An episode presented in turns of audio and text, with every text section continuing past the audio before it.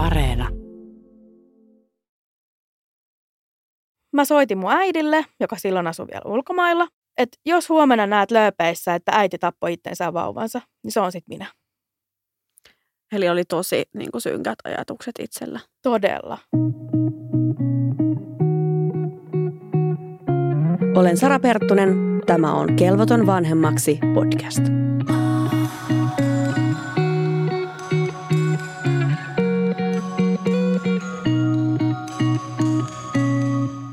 Nukkuminen on aihe, josta jokaisessa pikkulapsiperheessä keskustellaan. Vähäiset unet on tuttu teema, mutta mihin univaje voi pahimmillaan johtaa? Siitä keskustellaan tänään, kun vieraana on pikkulapsiarkea yksin pyörittänyt 39-vuotias äiti. Tervetuloa Tinna. Kiitos. Sun poikas on nyt kahdeksanvuotias ja sä oot totaali yksinhuoltaja. Tai mitä sanaa sä itse käytät ja mitä tämä oikein tarkoittaa?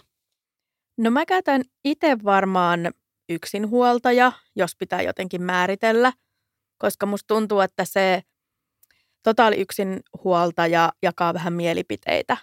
Mutta mä ainakin koen totaali yksinhuoltajuuden sillä tavalla, että ei ole sitä toista vanhempaa arjessa ollenkaan mukana. Mitä sä ootit vauva-arjesta ennen kuin lapsi oli syntynyt? Jotenkin se niin kuin jännitti, että miten tulee pärjäämään. Ja itsellä oli kuitenkin niin kuin tälleen jälkikäteen ajateltuna, niin oli aika paljon ruususempi kuva etukäteen kuin mitä se sitten oikeasti oli. No miten kaikki sitten alkoi, kun se pieni poika oli siinä sylissä? No mullahan oli siinä mielessä onnekas tilanne, että mun isä tuli sitten ulkomailta mua auttamaan kolmeksi kuukaudeksi. Et se oli ensimmäiset kolme kuukautta siinä mukana sitten.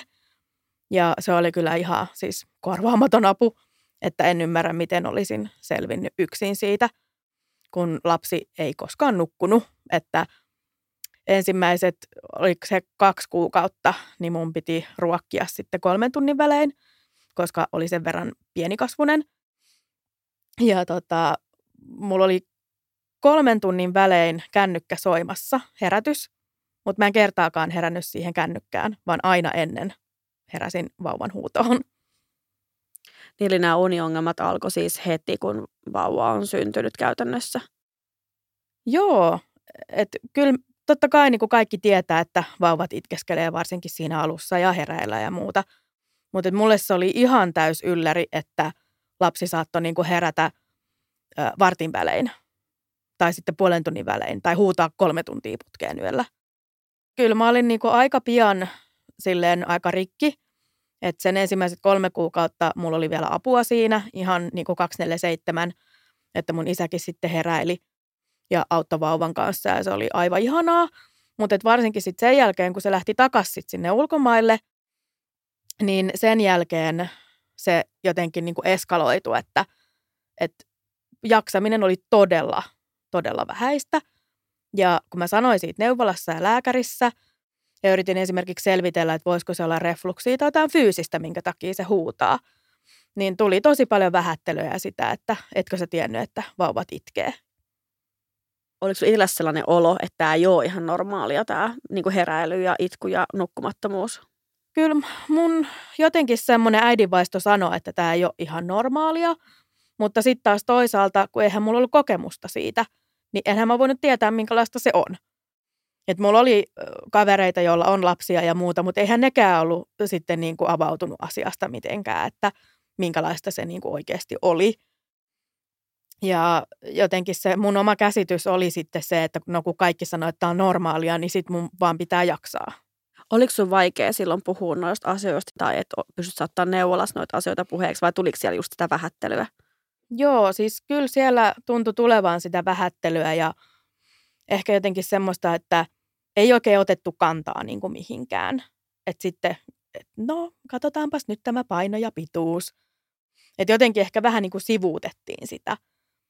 Ja mä muistan, että missään neuvolakäynnillä ei esimerkiksi puhuttu mistään synnytyksen jälkeisestä masennuksesta tai sen mahdollisuudesta, kun on puhunut, että on niin kuin tosi väsynyt ja tosi semmoinen niin kuin apea mieliala. Miten sä nyt jälkikäteen ajattelet niin kuin neuvolan toiminnasta? Ja miten sut siellä kuultiin?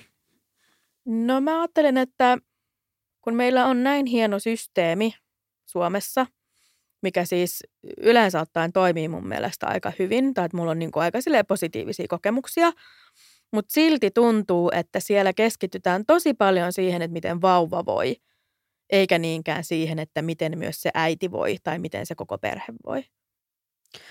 Muistatko jotain niin kuin erityisen synkkää kohtaa? Joo, ehkä joskus silloin, kun lapsi on ollut puolivuotias. Ja tota, mä menin lääkäriin, kun mä halusin selvittää, kun mä olin tietysti googlannut, että lapsella voisi olla maitoallergiaa tai refluksia tai jotain, minkä takia se sitten huutaisi. Niin mä menin lääkäriin ja se suurin piirtein niin kuin nauroi tulos sieltä ja sanoi, että, että ei tämän ikäisillä voi mitään allergioita olla, tai jos on, niin ei näy missään testeissä, että ei me semmoisia tehdä. Ja sitten refluksista se sanoi kanssa, että tämä on niin vanhojen miesten tauti, että ei semmoista ole vauvoilla ollenkaan. Ja sitten mä rupesin jo itse niin epäilemään, että onko mä lukenut väärin, että kyllä mä olin lukevina niin, että vauvoillakin voi olla refluksia. Ja sitten mä sanoin, että mä haluaisin nyt vaan niin selvittää, että pois sulkea, että sitten se voi olla jotain muuta – niin en sano mitään tutkimuksia, en mitään. Ja sitten mä sanoin, että mä oon ihan tosi, tosi poikki. Ja en muista, että onko itkenyt siellä, mutta varmasti ollut niin kuin ihan sille itkukurkussa jo. Niin sitten se niin kuin ohjaa mun tulos sieltä huoneesta ja sanoo, että kyllä viimeistään siinä vuoden iässä ne alkaa nukkumaan. Miltä toi tuntui? No, mä soitin mun äidille, joka silloin asui vielä ulkomailla että jos huomenna näet lööpeissä, että äiti tappoi itsensä vauvansa, niin se on sitten minä. Eli oli tosi niin kuin synkät ajatukset itsellä. Todella. En tarkalleen nyt muista, ähm, mutta mun mielestä mun äiti oli siinä vaiheessa, niin kuin, että, että nyt on niin kuin vakavaa, että nyt, nyt sun pitää tehdä jotain. Että me takas lääkärin tai jotain teet. Ja mä muistan, että se on siinä vaiheessa kai puhunut, niin kuin, että, että pitäisiköhän sun mennä vaikka osastolle lepäämään tai jotain. Ja sitten mä muistan, että mä ajattelin, että en mä mikään hullu ole, että herranen aika. Että eihän mä nyt mitään osastoa tarvii. Että joo, oishan se kiva mennä niin kuin lepäämään, mutta, että, mutta että ei se ole niin kuin se ratkaisu tässä. Ja mä muistan, että silloin on sitten mun täti ja mun serkku ainakin niin on tullut auttamaan – ja ne on tullut sitten hoitamaan ne yöt ja mä oon sitten mennyt niinku korvatulpilla nukkumaan. Että on ainakin saanut niinku itse nukuttua sen pari yötä rauhassa. Ja mä muistan silloin, kun mun täti sanoi, että kyllä se niinku itkee aika paljon. Että et ei hän niinku muista, että onko hänen lapset niinku näin paljon. Että et aika moista kyllä, että ei ole kyllä ihme, että oot poikki.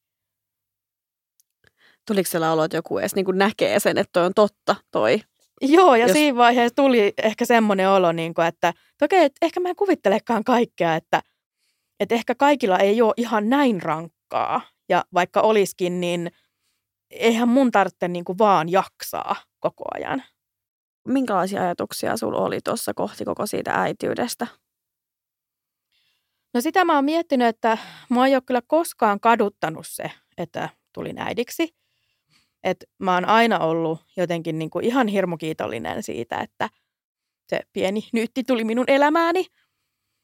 Mutta mä koen, että tämä on myös semmoinen yksi tabu, että ei saisi myöskään sanoa, että teki mieli heittää vauva seinään, mutta rakastan häntä. Että siihen pitää aina laittaa sitten se semmoinen disclaimer, että hei mä silti kuitenkin rakastan lastani. Mutta kyllä tuli semmoinen olo, että, että tätäkö tämä on. Mun elämä tulee olemaan tätä aina – että tavallaan se niin kuin näköala kapeni tosi paljon, että jotenkin vaan kuvitteli, että tämä lapsi ei ikinä edes kasva, se tulee aina ole tätä, se aina vaan huutaa ja mulla on aina vaan kädetön olo ja mä en tiedä mitä mä teen. Ja jotenkin se yhdistelmä siinä, että ensimmäinen lapsi ei ole sitä toista vanhempaa siinä, jonka kanssa voisi pallotella niitä, että onko tämä nyt normaali vai eikö tämä ole. Ja sitten kaikki se, että lääkärit sanoo, että se on ihan normaalia ja jotenkin ulkopuolelta tulee, että no teet vaan niitä ja näitä asioita, niin sitten se kyllä niin kuin siitä lähtee. Ja sitten kun se ei lähtenytkään siitä rullaamaan, vaan tuntui, että joka päivä oli niin kuin tosi tahmea ja vaikea, niin kyllä siinä niin kuin alkoi tosi semmoisia negatiivisia ajatuksia pyöriä päässä, että mä muistan, että mä oon miettinyt, kun mä kävelin vaikka jossain kauppakeskuksessa, että jos mä työntäisin nämä vaunut tonne kauppaan ja menisin itse johonkin nukkumaan. Että kyllä varmaan joku, niin kuin Suomessa joku huolehtisi sen vauvan sitten johonkin. Ja sitten mä pelästyin tietysti ihan hirveästi näitä ajatuksia. Että miten mä voin edes ajatella tuolla tavalla, että jotenkin vaan niin kuin työntää sen vauvan johonkin. Mutta se oli vaan se univaja ja kaikki oli niin valtavaa. Miten kuvailet sitä sun suhdetta siihen vauvaan, kun siihen liittyi niin paljon tota niin kuin nukkumattomuutta, väsymystä, negatiivisia fiiliksiä? Kyllä se oli tosi vaikea, kun se oli ihan hirveän ristiriitasta. Että samalla se on olento, jota sä haluat suojella ja varjella ja pitää turvassa ja, ja se on niin kuin rakkainta ja ihaninta, mitä on ikinä maailmassa. Ja sitten silti saattoi välillä tulla niin hirveä raivo, että miksei toi niin kuin koskaan nuku. Niin kyllä se oli tosi ristiriitasta ja kyllä sitä on miettinyt jälkikäteenkin, että millaisenkohan jäljen se on jättänyt lapseen. Tuliko jotain tilanne, että sä muistat, niin kuin, että sä vihasta lasta tai tuliko jotain niitä tunteita, että sit nimenomaan tota, niin kuin sai se tosi vahvan kiintymyksen tunteen, niin kuin, että tuliko jotain ääripäitä? Kun kyllä musta tuntuu, että mulla koko ajan oli semmoinen tosi vahva kiintymyssuhde kun nyt jälkikäteenkin on lukenut sitä, että joillekin äideillä ei välttämättä se niin kuin rakkaus siihen lapseen synnykään heti, niin kyllä musta tuntuu, että oli heti semmoinen niin kuin rakkausfiilis. Että no ne ekat päivät synnytyksen jälkeen tietysti oli aika semmoista sekavaa, että ei siinä oikein ehtinyt niin kuin tajua edes, että mitä tämä on. Mutta kyllä mulla tuli heti semmoinen niin kuin valtava kiintymys siihen lapseen ja, ja sittenhän se olikin tosi ristiriitasta – kun sitten myös tuli semmoista niin hirveätä raivoa ja vihaa. Miten tämä raivo ja viha näkyy? No se näkyy siinä, että mä saatoin siis ihan niin kuin huutaa vauvalle, että miksi sä et nyt jumalauta nuku. Ja sitten heti kun sen huusi, niin tuli semmoinen olo, niin kuin, että herra jestas, että mitä mä täällä huudan vauvalle. Että eihän se voi ittenänsä mitään. Ja siitähän se kierre sitten tulikin, niin sitten tuli hirveä syyllisyys siitä, että miksi mä näin teen.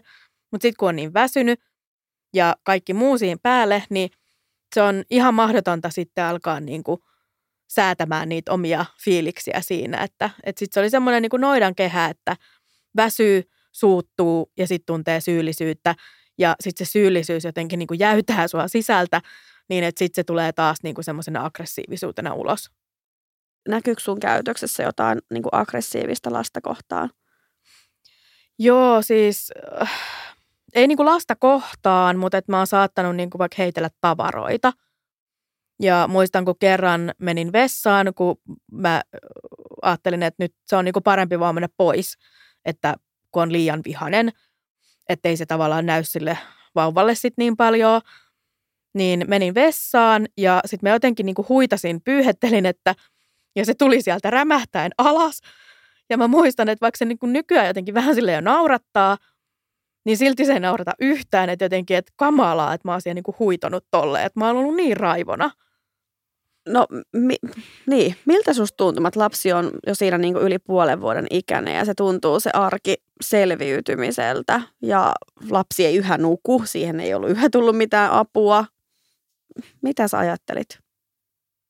Kyllä mä silloin mietin sitä, että, että on tämä äitiys kyllä aikamoista, että, että kokeeko kaikki sen näin raskaana – että ihme, että maailma, maailmassa vielä niin kuin tehdään vauvoja, että huhu, jos se on niin kuin tätä kaikilla. Ja kyllä mä paljon mietin sitä, että onko se oikeasti näin rankkaa vai enkö mä vaan jotenkin niin kuin kestä sitä. Tuliko sitten sellaista syyllisyyttä niin kuin itseään kohtaan, että vitsi mä koen, että kun mä koen näin? Joo, siis tosi paljon mä syyllistin itteeni ihan kaikesta ja tälleen jälkikäteen mietittynä, niin se oli kyllä se masennus mikä siellä niin kuin takapiruna huuteli, että susta ei ole mihinkään. Ja taas sä raivosit sun lapselle, että, että jotain vikaa sus on pakko olla, kun sä et niin kuin mitään handlaa. Pelkästö koskaan, että teet jotain vauvalle? Joo, kyllä mä pelkäsin, että mä muistan, että, että oli semmoinen olo, että öö, yksi yö, kun se ei vaan nukkunut ja se huusi siinä pinnasängyssä. Ja mä näin ihan mielessäni, että mä heitän sen vauvan seinään – ja siis se oli aivan hirveä. Siis ei sitä pysty niin jotenkin kuvailemaan edes, että miten kauhea se tilanne oli. Ja silloin mä muistan, että mä pelästyin ja mä mietin, että nyt mun on pakko hakea apua. Että ei tämä voi mennä näin, että on jotenkin näin niin kuin ekstreemit nämä fiilikset. Sait mistään mitään muuta apua tai miten, niin kuin siinä tilanteet eteni? Silloin mä muistaakseni soitin sitten neuvolaan ja sanoin, että mä oon nyt tosi loppu. Että mitä tehdään. Niin sitten mä sain kotipalvelua. Ja sen jälkeen mä sain 1-2 kertaa viikossa kolme tuntia kerrallaan sain sitten hoitajan meille, joka...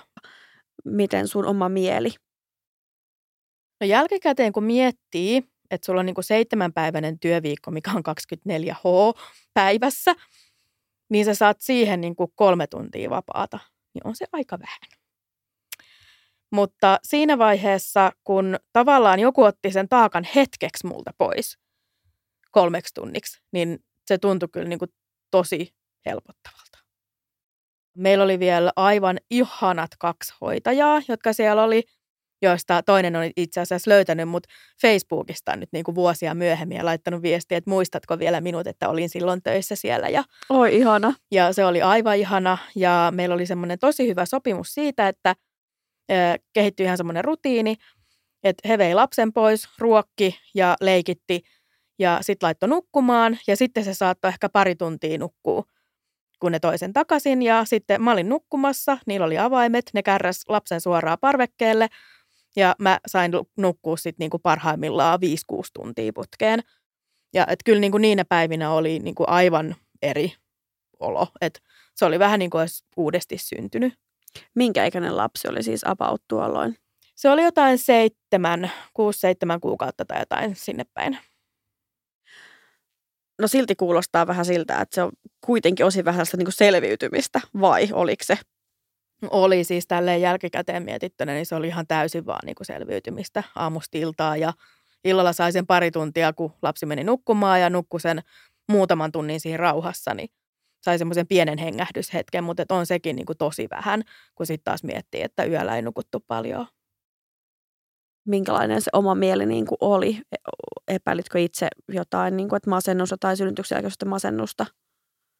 No mä en itse osannut yhtään nähdä sitä, että mä elin niin jotenkin syvällä siinä semmoisessa niin taistelumoodissa, että, en itse yhtään nähnyt, että miten huonolla tuulella mä olin koko ajan. Tätä seurasi ja kommentoi. No esimerkiksi katsonut, että mä oon ollut väsynyt ja muuta. Mutta jälkikäteen ollaan just kavereiden kanssa puhuttu, että ei niillä ollut mitään hajua, että mulla on ollut noin rankkaa. Että en mä osannut sitä sitten jotenkin niin kuin sanottaakaan. Ja mä muistan, että mun, mun äiti oli tosi huolissaan, tietysti kun äidit aina on huolissaan ja sitten kun ne asu vielä ulkomailla, niin varmasti tällä jälkikäteenkin mietittynä, niin varmaan on ollut tosi kädetön olo mun äidillä, että kun ei voi konkreettisesti auttaa, että mekin ollaan välillä niiden kanssa otettu jotain Skype videopuheluita, kun vauva on huutanut ja sitten mä oon soittanut mun äidille keskelle yötä, että nyt mä haluan puhua, että mä en kestä enää yksin täällä vauvan kanssa, joka vaan huutaa. Ja, että se on niin kuin, tosi paljon auttanut siinä vaiheessa. Mutta että jotenkin en mä kyllä usko, että lähipiiri on ollut ihan hirveän niin kuin, tietoisia siitä, että miten rankkaa on ollut, kun musta tuntuu, että mä en itsekään niin kuin, tajunnut sitä välttämättä. Koitko siis itse, että, tai tunnisitko mitään, että olisit masentunut? En, mä en itse nähnyt sitä ollenkaan miten sitten niin kuin tähän havahduit? Mm, no siinä oli pari asiaa, mihin mä havahduin. Lapsi oli silloin ehkä kahdeksan, yhdeksän kuukautta. Ja mä muistan, että mä avauduin mun serkulle, jonka kanssa me ollaan tosi läheisiä, niin sen kanssa me tosi usein vaan kirjoitellaan niin kuin Messengerissä ja tälleen. Niin se sitten sanoi mulle, että, että toi kyllä vähän kuulostaa siltä, että voisiko se olla masentunut. Ja sitten se linkkasi mulle äimän, eli tämä äidit irti synnytysmasennuksesta, öö, niin siellä oli tämmöinen, että synnytyksen jälkeinen masennus ja oireet. Niin sitten mä vähän katoin sitä olin, että hmm, minulla on melkein kaikki nämä, että tota joo. Ja sitten toinen juttu oli se, kun mä rupesin yhtäkkiä vaan itkemään bussissa, kun me oltiin tulossa kotiin jostain kaupasta tai jostain. Ja mä mietin, että mitä ihmettä, että miksi mä yhtäkkiä alan itkemään. Että mullahan on niin kuin kaikki hyvin. Että kyynelet valkovirtaamaan. Ja sitten mä avauduin semmoisessa hätäkahvit ryhmässä, mitä silloin oli joskus, mitä oli tehty tämmöisille niin kuin väsyneille äidille, että siellä pystyi pyytämään niin kuin hätäkahveille ihmisiä. niin sitä kautta tuli sitten kolme äitiä meille kylään kahville. Ja heistä sitten etenkin tämä yksi on edelleen minun elämässäni. Ja jaetaan kaikki surut ja ilot ja kaikki. Ja, ja tota, silloin mä tajusin sen, että okei, ei tämä ehkä ole ihan normaali, että ei kaikki tälleen yhtäkkiä vaan niin kuin itkemään bussissa. Ja mä muistan, että me juteltiin siitä ja ne muutkin sanoivat, että öö, mun mielestä joku heistä sanoi kanssa, että on ollut jo vähän masennusta ja muuta tämmöistä. Ja, ja että he tunnisti niin kuin niitä ajatuksia, mitä mullakin oli. Ja sitten tuli eka kertaa ehkä semmoinen olo, että okei, mä en olekaan ehkä ainut, jolla on vähän vaikeaa. Lähit sä hakemaan jostakin apua tai tietoa? Joo, itse asiassa äh, muistaakseni samana päivänä ihan, kun se mun serkku linkkasi tämän äimän, niin mä soitin heti neuvolaan ja mä satuin saamaan sieltä heti ajan, että mä lähdin sitten saman tien. Ja pääsin sitten neuvola lääkärille ja ne antoi mulle lääkkeet, masennuslääkkeet ja sitten pääsin psykiatriselle sairaanhoitajalle juttelemaan. Oliko tästä minkälaista apua? No mä luulen, että kaikista eniten siitä lääkityksestä on ollut apua. Että se tuntuu, että se niin kuin pikkuhiljaa, sit kun saatiin oikea lääkitys ja oikea annostus, niin sitten lähti jotenkin, niin kuin mielialat lähti tasaantumaan. Saitko jonkun diagnoosin siis? Joo, silloin se oli niin kuin synnytys ja, synnytyksen jälkeinen masennus oli sitten se diagnoosi sitten. Miltä se diagnoosi tuntui? Mm, no, en mä varmaan siinä vaiheessa osannut jotenkin niin kuin eritellä sitä, että miltä se tuntui. Et ehkä se oli tietynlainen helpotus, että kun sai sille tavallaan niin kuin jonkun nimen ja, ja ehkä sen, että tämä ei ole niin kuin vaan sitä, että mä oon tosi paska äiti, että siellä on sitä niin kuin epätasapainoa aivoissani, että, että on semmoinen asia, mille mä en voinut mitään. Oliko vaikea sanoa ääneen sitä, että on synnytyksen jälkeinen masennus? Joo, en usko, että mä oon sanonut sitä kenellekään siinä vaiheessa vielä, että, että en ole varmaan puhunut mitään. Että kyllä se oli jotenkin niin kuin tosi semmoinen, jos nyt ei suoranaisesti häpeä, mutta ei siitä kyllä niin kuin puhunut heti ensimmäisenä. Miten ne muut suhtautu? Kyllä tosi hyvin. Että siitä täytyy kyllä niin kuin kiittää mun lähipiiriä, että kukaan ei ottanut sitä mitenkään pahalla. Liittyykö tähän diagnoosiin sun mielestä vielä sellainen, niin kuin, että sitä hävetään tai peitellään? Kyllä musta tuntuu, että sitä on edelleen. Että edelleen on semmoinen niin kuin äiti, äitimyytit vallassa, että äidin pitää vaan jaksaa ja olla iloinen ja pystyä ja kyetä. Koitko tästä itse häpeää tai syyllisyyttä tästä diagnoosista? En enää ollenkaan. Että kyllä se on semmoinen asia, että mä en sille voinut mitään ja näin kävi ja näillä mennään. Olit saanut sen diagnoosin, että synnytyksen jälkeinen masennus, mutta miten sit, niin sun muu tota, hoito jatkui siitä, lääkitys ja keskusteluapu, tai saitko, niin kuin, koitko, että sait siihen tarpeeksi apua? No kyllä musta tuntuu, että aika silleen yksin jäin, että jos mä en olisi ikinä enää ottanut yhteyttä lääkäriin, niin ei olisi kukaan mulle päin soitellut, että, että itse joutui niin kuin olemaan aika aktiivinen siinä. Sitten jossain vaiheessa, kun mä koin, että voisi ehkä päästä johonkin keskustelemaan, niin mä sain sitten lähetteen tonne ää, psykiatriselle poliklinikalle, missä sitten tutkittiin laajemmin että voisiko siellä olla taustalla jotain muutakin kuin vaan se synnytyksen jälkeinen masennus. Ja sitten siellä tuli niin kuin paniikkihäiriö ja sosiaalisten tilanteiden pelko tuli ilmi. Et paniikkihäiriö mulla on ollut niin kuin pidempään jo, et ihan teinistä asti, mutta se teki vähän nyt paluuta sitten, kun oli niin rankka se elämäntilanne. Ja sieltä mä sain sitten aika hyvin semmoista niin lyhytterapiaa, mikä oli semmoista aika intensiivistä, missä käytiin läpi esimerkiksi tota, mun äitiyttä, aikaa ennen äitiyttä ja sitten aikaa äitiyden jälkeen tai synnytyksen jälkeen. Ja se auttoi jotenkin näkemään paljon niitä asioita, että mitkä esimerkiksi arjessa vaikuttaa mihinkin ja mistä ne, ne kaikki asiat kumpuaa mulla. Ja sain sitten tuolta perheneuvolasta perhetyöntekijän jonka kanssa me käytiin läpi esimerkiksi niitä tilanteita, missä mulla menee hermo. Ja sitten keksittiin aika hyviä keinoja siihen, että miten niitä pystyy ennaltaehkäisemään, että miten mä pystyn tavallaan niin kuin kontrolloimaan sitä mun omaa raivoa. Sanoit, että lääkkeet sitten, niin kuin, että niistä oli apua. Miten se vaikutti siihen arkeen, jos oli yhä niin, että lapsi ei kuitenkaan, kuitenkaan nukkunut? Joo, uneen se ei valitettavasti auttanut, mutta kyllä musta tuntuu, että osasi jotenkin niin kuin handlaa niitä tilanteita paremmin, kuin oma mieliala oli tasaisempi. Ja sitten mähän kävin myös siellä sairaanhoitajalla juttelemassa – mutta musta tuntuu, että kun ne oli semmoisia satunnaisia tapaamisia, niin siitä ei ehkä ollut niin paljon hyötyä. Et enemmän siitä oli ehkä niin kuin vaivaa mulle lähteä sit vauvan kanssa sinne, koska mä en sitten halunnut käyttää myöskään sitä mun kotipalvelun nukkumisaikaa siihen, että mä käyn terapiassa. Et se oli vähän semmoisia, niin kuin joutui tekemään valintoja, että miten tässä nyt sitten jaksaa mennä mihinkin. Niin lapsi läheni jo siis vuoden ikään. Minkälaista se nukkuminen oli siinä kohti?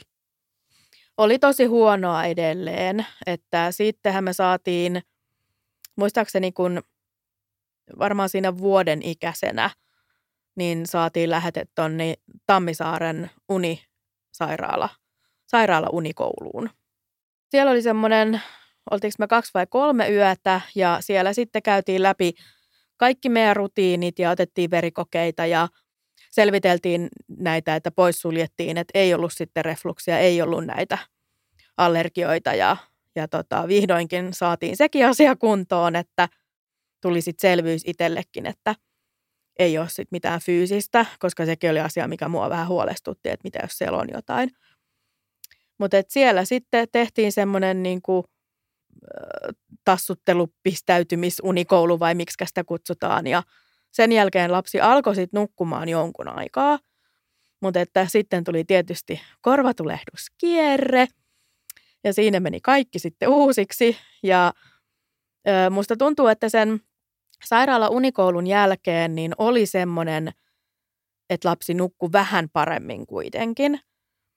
Ja siellä sain varmuutta siihen, että meidän rutiinit on kunnossa.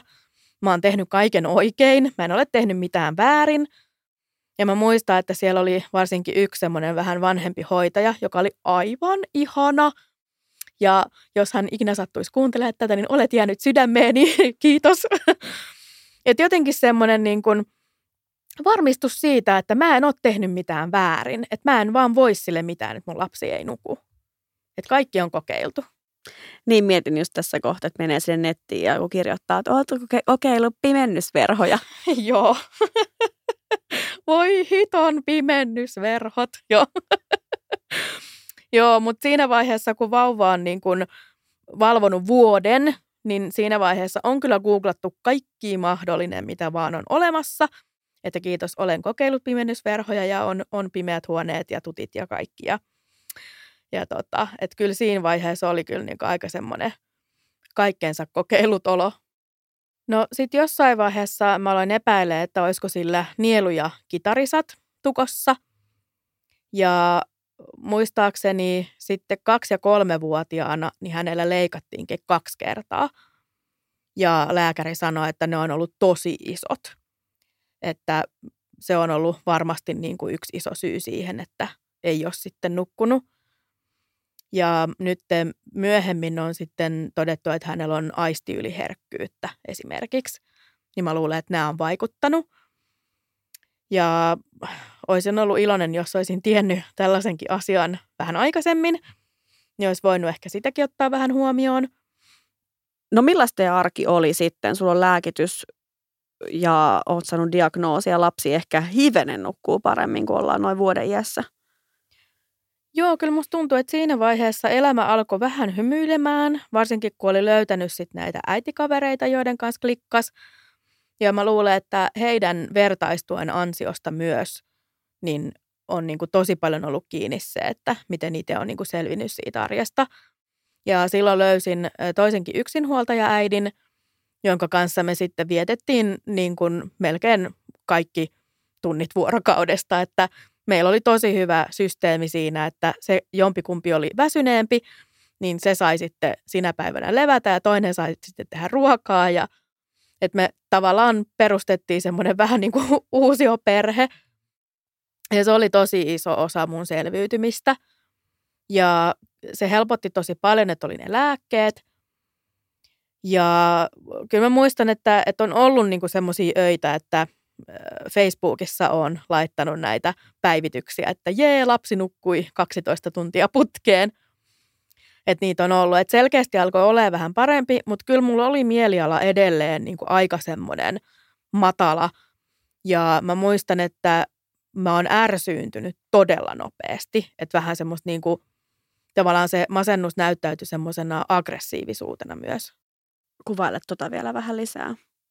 Eli mä saatoin niin kuin suuttua ihan pienistä asioista, että jokainen varmasti tietää, jolla on kuukautiset, että silloin saattaa olla sille, että kaikki ihan naurettavatkin asiat suututtaa. Niin mulla oli vähän niin kuin semmoinen olo koko ajan. Onko avun pyytäminen sun mielestä kuinka vaikeaa? On, se on ollut mulle tosi, tosi vaikeaa. Et mä oon aina ollut semmoinen, että minä pärjään yksin ja minä en ketään tarvitse. Ja kaikki pitää tehdä itse ja yksin. Ja tämä yksinhuoltajuus on kyllä niin kuin todella opettanut mulle kantapään kautta, että kyllä sä voit pyytää apua.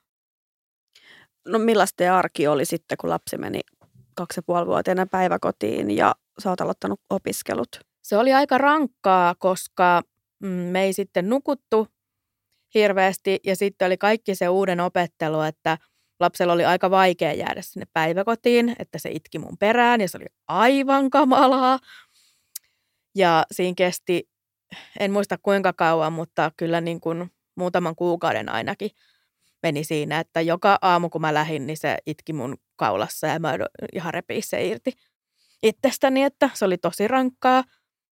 Mutta samalla oli ihan mieletöntä. Mä muistan, kun mä ekana aamuna lähdin sinne koululle, että vaikka oli aivan hirveätä jättää lapsi sinne, niin mä mietin, että tämä on nyt meidän parhaaksi, että mullakin on se oma juttu, että mä jaksan varmasti paremmin.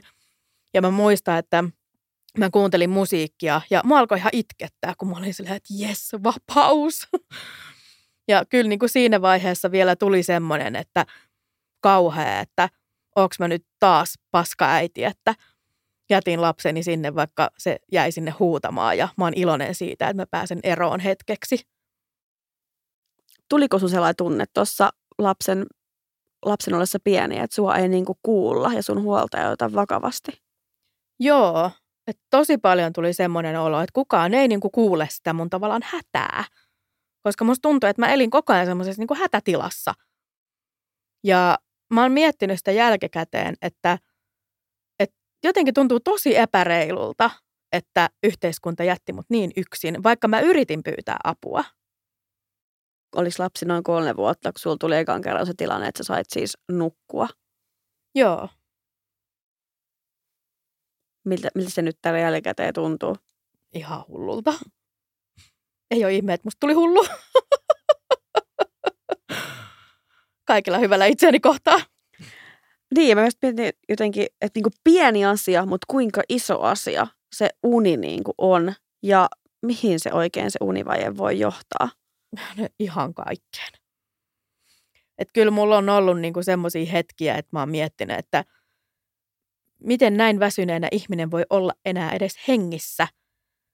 Että se vaikuttaa kaikkeen niinku ihan fyysisestikin, että on niinku sydämen tykytyksiä ja että tuntuu, että pää on niinku aivan sekaisin. Että mähän on kerran havahtunut Prismasta silleen, että mä oon varmaan niinku nukkunut siellä silmät auki. Ja joku vähän tuupas mua, että hei anteeksi, että ootko menossa mihin suuntaan, että kun oot vähän tukkeena siinä. Ja sitten mä havahduin, että siis hetkinen, missä mä oon? Ai mä oon tullut kauppaan. Ja sitten mä en ollut ihan varma, että onko mä nyt missä kaupungin osassa Prismassa, että joo. että se oli jotenkin niin kuin aivan käsittämätöntä, että sä niin kuin heräät sieltä kaupasta, etkä saa edes tajunnut, että sä oot mennyt sinne niin kyllä mä välillä ihmettelen, että on kyllä aikamoinen saavutus, että me ollaan niin kuin hengissä edelleen. Miten kaiken kaikkiaan sä koet, että mikä on ollut se suurin apu ja tuki sulle, mitä sä oot saanut tämän, näiden vuosien aikana? No kyllä mä sanoin, että mun kaikki läheiset ihmiset on ollut se suurin tuki ja semmoinen vertaistuki ja että saa avautua asioista. Niin se on ehkä ollut mulle kaikista tärkeintä. Että sitten mä oon löytänyt esimerkiksi tämmöisiä yksinhuoltajien ryhmiä, missä voi käydä sitten niin kuin joka toinen viikko. Ja sitten on ollut esimerkiksi tämä äimän synnytysmasennusryhmä. Niin sieltä on saanut tosi paljon semmoista, just sitä, että mä tuun nähdyksi ja kuulluksi. Niin se on ollut tosi tärkeää. Ja just se, että mä en ole ainut, joka kokee näitä ajatuksia ja mä en ole huono äiti. No mitä teidän perheelle nykypäivänä kuuluu? No nykypäivänä musta tuntuu, että meille kuuluu aika hyvää. Mä pyöritän omaa yritystä, joka on juuri tammikuussa aloitettu. Että vähän vielä jännittää tämä yrittäjän elämä, mutta aika hyvin on lähtenyt käyntiin. Ja mä oon kokenut, että se on ollut tosi hyvä muutenkin meidän perheelle, että lapsi on nyt koulussa ekalla luokalla ja vaatii vielä aika paljon sitä, että äiti on kotona, kun lähtee kouluun ja tulee koulusta. Ja tämä yrittäjyys on nyt mahdollistanut mulle sen, että mä voin olla läsnä ja se on tuntunut tosi hyvältä.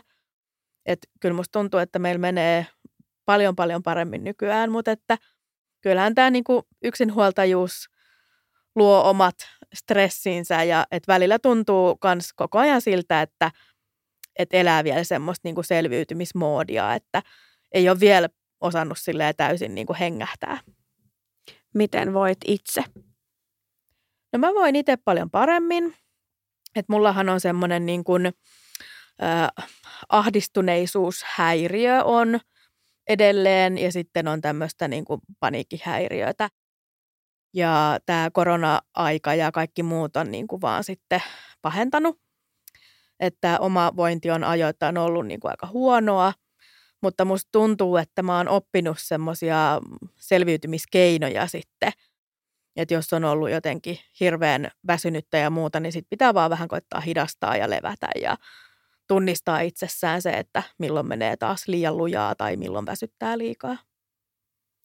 Miten sä nyt ajattelet tästä niin kuin pikkulapsi ajasta, mitä te elitte?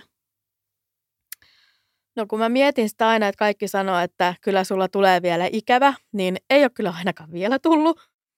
Ja on sanonutkin sitä, että, että luultavasti mun lapsiluku on tässä. Että ikinä ei voi tietää, mitä tulevaisuus tuo, mutta tietysti kohta mullakin ikä tulee vastaan. Että ei ole mikään niin kuin hinku ainakaan hankkia lisää lapsia, mutta että, että vähän on kyllä semmoinen fiilis, että, että ei enää kiitos. Se on niin kuin aika pelottavaa ajatella, että, että se meni siihen pisteeseen asti, että oli niin synkkiä ajatuksia. Mutta silti mä jotenkin ajattelen, että mä niin kuin taputan itseäni olalle, että sä teit sen, sä selvisit – ja se on ehkä se, mitä mä haluan niin kuin sanoa muillekin, että, että siitäkin selviää. Niin, millaisen jäljen se on suhun jättänyt? No mähän on itse asiassa viime vuonna ää, kävin psykoterapiassa ja siellä on ihan todettu, että mulle on jäänyt trauma siitä heräilystä kehoon. Ja huomattiin se siinä, kun oli joku tämmöinen ihan perus iltarutiini, mikä alkoi menee vähän sillä tavalla, että lapsi alkoi kiukuttelemaan tai jotain. Ja mä huomasin, että mun koko keho jännitty ja mulla tuli semmoinen olo, että voi luoja, tämä lapsi ei ikinä mene nukkumaan, mä en saa ikinä muomaa aikaa. Ja mulla tuli hirveän semmoinen aggressiivinen olo. Ja mä mietin, että mistä ihmeestä tämmöinen yhtäkkiä tuli. Ja mun terapeutti sanoi, että, että se luultavasti johtuu siitä, että mulla on jäänyt joku semmoinen trauma tonne kehoon, joka laukaisi sitten semmoisen fiiliksen siitä, että – tai että mä menin tavallaan tunteissani siihen oloon, mikä mulla oli silloin, kun me heräiltiin ihan jatkuvasti. Että se on vaan niin kuin jäänyt sinne. Mitä sä vinkkaisit niille, koska moni niin kuin kaveripiirissä kyllä on, että nukkuu lapset huonosti, koska niitä lapsia vaan on, niin mitä ne kaverit vois auttaa parhaiten susta näitä vanhempia? No kyllä varmaan kannattaisi ihan suoraan kysyä, että voinko jotenkin niin kuin jeesata että varmasti sekin auttaisi, että ottaisi vaikka lapset kylää hetkeksi tai, tai jotain, semmoinen niin konkreettinen apu olisi tosi jees. Kuka voi sairastua synnytyksen jälkeiseen masennukseen? Ihan kuka vaan. Tiedetäänkö synnytyksen jälkeisestä masennuksesta vielä niin kuin tarpeeksi? No en usko. Ja ainakaan siitä ei puhuta tarpeeksi. Että ehkä olisi hyvä neuvolassakin sitten niin kuin vähän ottaa puheeksi tätä asiaa ja, ja ehkä herkemmin niin kuin reagoida sitten. Sun lapsi on nyt kahdeksanvuotias. Millainen hän on? Hän on ihana, herkkä, empaattinen, rakastaa koko maailmaa. Hän kehuu kaikkia ja kaikkea. Hän auttaa aina kun voi, pitää ovia auki ihmisille ja on hirmu kohtelias ja iloinen ja hänen kanssaan on ihana viettää aikaa. Millainen äiti sä oot? No musta tuntuu, että mä oon aika semmoinen niin kuin lempeä. Me tehdään aika paljon kompromisseja, mistä ihmiset on varmasti montaa eri mieltä, että tarvitseeko lasten kanssa neuvotella, niin minun kanssa ja meidän perheessä se on toiminut hyvin. Ja olen semmoinen empaattinen ja hassuttelija, että mä tykkään hirveästi, kun me tehdään asioita, mitkä saa meidät nauramaan. Tuliko sitä hetkeä koskaan, että lapsi alkoi nukkumaan öitä säännöllisesti läpi yön? No hän on nyt kahdeksanvuotias ja herää edelleen ainakin kerran yössä. Mutta nykyään voin sanoa, että en edes aina herää siihen, että nykyään nukutaan ihan hyvin, kun hän on kahdeksan. Mitä sä toivot tulevaisuudelta? No mä toivoisin, että elämä ei olisi pelkkää selviytymistaistelua. Että kyllä se voisi vieläkin vähän niin kuin helpottaa tästä. Että olisi kiva, kun olisi semmoista tasasta ja suht helppoa. Että koko ajan tuntuu, että vähän silleen niin kuin on löysäs hirressä. Että, että koko ajan vähän pelkää, että milloin jostain takavasemmalta tulee taas joku ongelma. Että, että en jotenkin halua, että tämä on semmoinen vaikeuksien kautta voittoon tarina, koska elämä ei mene silleen. Että kyllä etenkin yksin, kun lasta hoitaa ja elää tätä arkea, niin kyllä se välillä on niin kuin ihan suoraan sanottuna tosi selviytymistä. Miksi sä halusit tulla jakamaan sun tarinan? Mun mielestä on tosi tärkeää, että näistä asioista puhutaan koska mitä enemmän näistä puhutaan, niin sitä vähemmän ne on semmoinen häpeän aihe ja semmoinen, minkä kanssa jäädään yksin. Koska mun mielestä on kaikista pahinta, että se jäät ihan yksin näiden kanssa. Ja synnytyksen jälkeinen masennus ei ole semmoinen asia, mitä sä niin kuin vaan päätät, että onko sulla se vai eikö ole, vaan se vaan tulee ja sä et voi sille mitään. Että se ei tee susta huonoa äitiä tai huonoa ihmistä. Ja mä niin kauan ajattelin, että että mä en vaan handlaa tätä äitiyttä, että multa puuttuu joku semmoinen äitigeeni, että mua ei ole vaan tehty tähän hommaan. Ja se on jotenkin ihan hirveän surullinen ajatus. Kiitos Tinna vierailusta ja rohkeudesta puhua näistä asioista. Kiitos kun kutsuit.